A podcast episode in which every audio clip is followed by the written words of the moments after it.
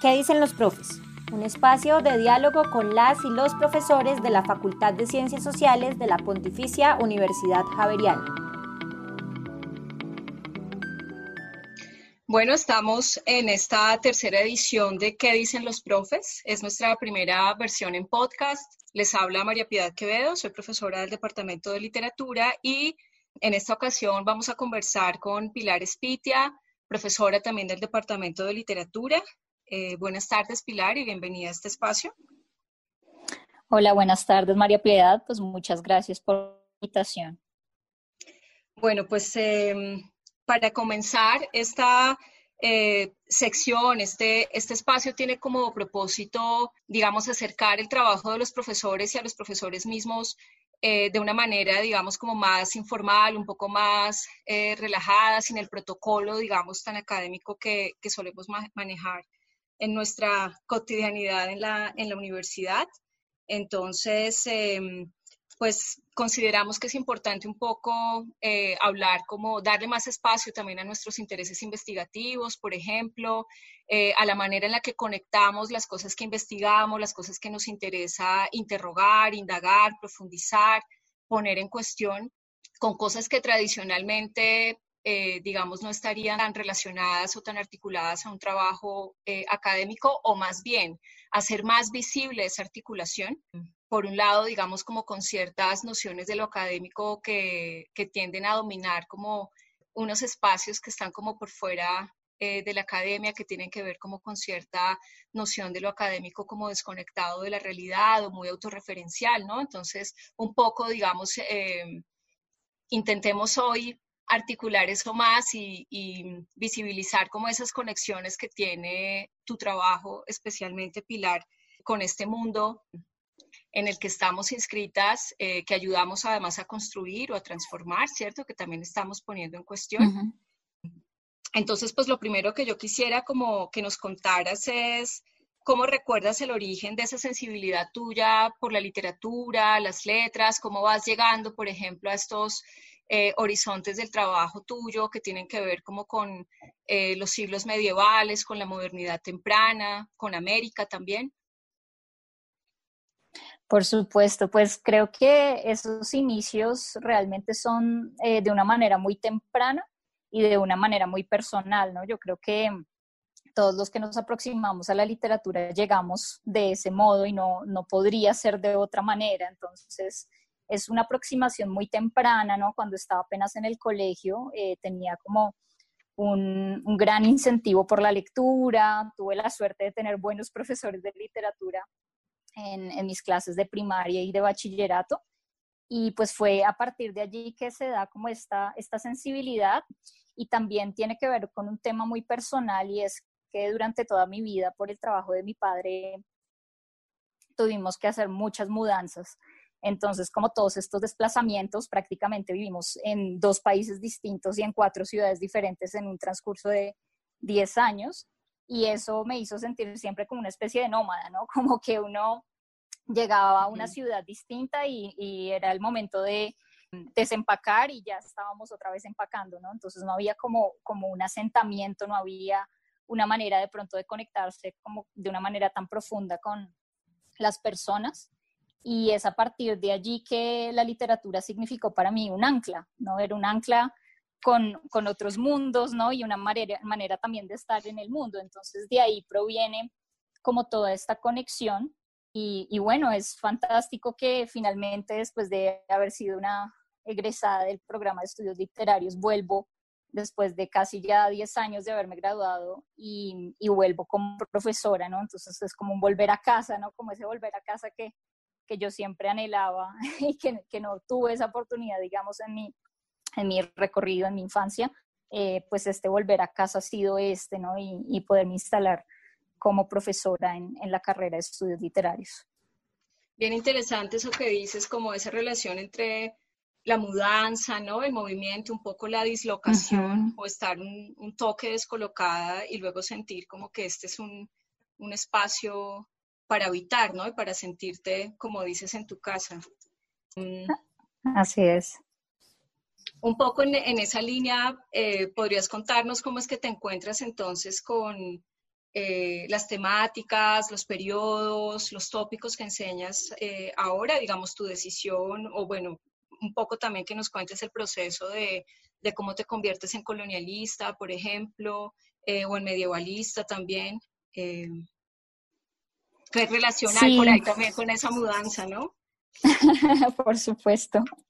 Bueno, pues eh, primero tendría que agradecerte a ti mayormente por ese impulso también de interesarme por la literatura colonial, porque fue realmente a partir de ese descubrimiento de, un tema en, en, unas clases de tercer semestre de literatura que empezó ese descubrimiento y sobre todo con la literatura conventual y el misticismo, eso fue algo que, me deslumbró significativamente y apoyada también en las clases de teoría de, crítica literaria, eso para mí fue pues un abrir de ojos ¿no? a, unas propuestas muy interesantes también en mi doctorado que pude integrarlo con teorías de género y sobre todo con la teoría queer, ¿no? Y eso es como el tema que he estado trabajando ya desde hace un par de años mi disertación doctoral está enfocada en la teoría queer y trabajo figuras de santidad del virreinato de Perú a partir de la teoría queer, ¿no? Que puede sonar un poco irreverente, irresponsable, ¿no? Bueno, muchas cosas, pero que realmente creo que hay unas conexiones ahí muy interesantes y que precisamente le dan un aire fresco a, esta temática que, que pues de todos modos sigue siendo muy vigente. Y tú podrías ahorita em, un poco, entiendo que es un tema también súper extenso, pero, pero con alguna brevedad contarnos un poco, pues como en más detalle, mm, esto que estás trabajando con, con, las figuras de santidad desde lo queer, como para ir conectando. Em, no solamente como con intereses contemporáneos, que sí, por supuesto, eh, sino también, digamos, como para que pueda notarse más eso que tú dices, que son eh, literaturas o discursos o digamos articulaciones que parecieran ser como muy remotas, pero que en realidad digamos hay también como eh, mucha cercanía o que nos interpelan, ¿no? De muchas maneras, entonces un poco como para que esa distancia se note menos, como para que podamos ver qué es lo que nos dicen, por ejemplo, estos textos coloniales o eh, incluso referentes medievales en tu trabajo, de la manera en la que los articulas o los conectas con lo queer. Sí, por supuesto. Em, bueno, pues eh, principalmente el trabajo de mi disertación doctoral, eh, trabajé con cuatro figuras de santidad en el virreinato de, del Perú en los siglos XVI y XVII.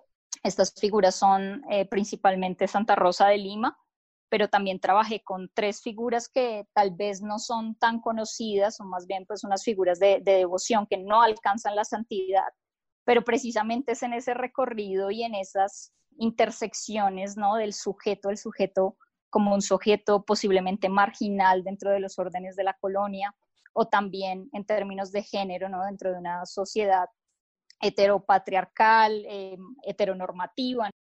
¿Cómo integro yo eh, la teoría queer a estas figuras? Pensando eh, que lo queer es un cuestionamiento a las identidades formadas de manera natural, ¿no? que no existe una identidad que sea algo natural y eso lo estoy, digamos, expandiendo no solo a un tema de, de género y de sexualidades, sino también en, en, conformaciones raciales, ¿no? Como todo lo que tiene que ver con estas intersecciones. Y a mí me parece que las figuras de santidad son muy llamativas precisamente porque nos muestran una movilización y una incluso inversión o subversión de las estructuras eh, coloniales que al parecer eran tan fijas, tan estructuradas, ¿no? que no había como estas posibilidades de eh, movilización social o de género, pero que en las agiografías y todos los testimonios de vidas de figuras de santidad sí encontramos eso, ¿no? Entonces, es a partir de ahí que yo integro la teoría queer como ese espacio gris, como esos eh, terceros espacios, espacios otros, donde eh, se podía llegar a pensar una manera u otra, ¿no? Dentro de esas estructuras tan, tan férreas, ¿no? Y, de ahí es que viene como toda esta, esta propuesta. Eso es importante de, de ver con esa conexión que me preguntabas de, de, la relevancia, ¿no? Y de cómo podemos conectar esa teoría queer que pues es realmente nueva, ¿no? Como de los años 90 con estos otros mundos. ya quizá para ir finalizando este espacio, em, Pilar, un poco quizá en esta misma línea, pero, pero digamos, ¿cuál, ¿cuál ves tú que es eh, el aporte que hoy pueden hacer tanto los estudios coloniales como los estudios literarios, eh, digamos, en, en, un aspecto quizá más eh, grande, mm, como a esta, a esta realidad que tenemos nosotros hoy? Llámala pandemia, llámala Colombia, llámala este siglo XXI tan, tan particular, digamos, como cuál es el aporte eh, que nosotros desde nuestro campo mm, podemos hacer desde la academia también, ¿cierto? Eh, a este mundo. Pues claro, es, es una pregunta que, que, me martilla la cabeza todo el tiempo, ¿no? Y, y cómo desde mi posición de ser una mujer de clase media colombiana, ¿no? Puedo lograr o puedo visibilizar tal vez unas realidades distintas, ¿no? ¿Cuál es el papel finalmente que cumple la literatura y la academia en todo esto que estamos viviendo? Y mm, digamos que yo considero que la literatura ha cumplido y seguirá cumpliendo unos papeles claves en cualquier sociedad, eh, aunque a veces esas, em, esos papeles ¿no? y esas sociedades en donde está la literatura, por sus caracteres ya sean nacionalistas, neoliberales, capitalistas, Em, han de alguna manera marginalizado o minimizado el papel que cumple la literatura, ¿no? Pero si volvemos, digamos, a, los papeles que cumplía, las funciones que cumplía la lírica o la narrativa en distintas sociedades, eh, tenemos que tener en cuenta que cumplía ciertamente un papel fundamental, ¿no? Podemos pensar en la literatura como esa conexión incluso con lo divino, ¿no? La palabra finalmente era magia y su contenido tenía un peso real en, el destino de los hombres, ¿no? También podemos pensar eh, la literatura como una forma de transmitir enseñanzas y valores, eh, generar catarsis, eh, pero sobre todo recordar, ¿no? Y para mí este último punto que toco, el recordar, es sumamente importante para una sociedad como la colombiana, ¿no? En un país tan violento como en el que vivimos, en el que olvidamos tan fácilmente o, o también recordamos a medias, yo creo que el papel de la literatura es fundamental precisamente como un medio de sanación, pero también para pensar de manera propositiva.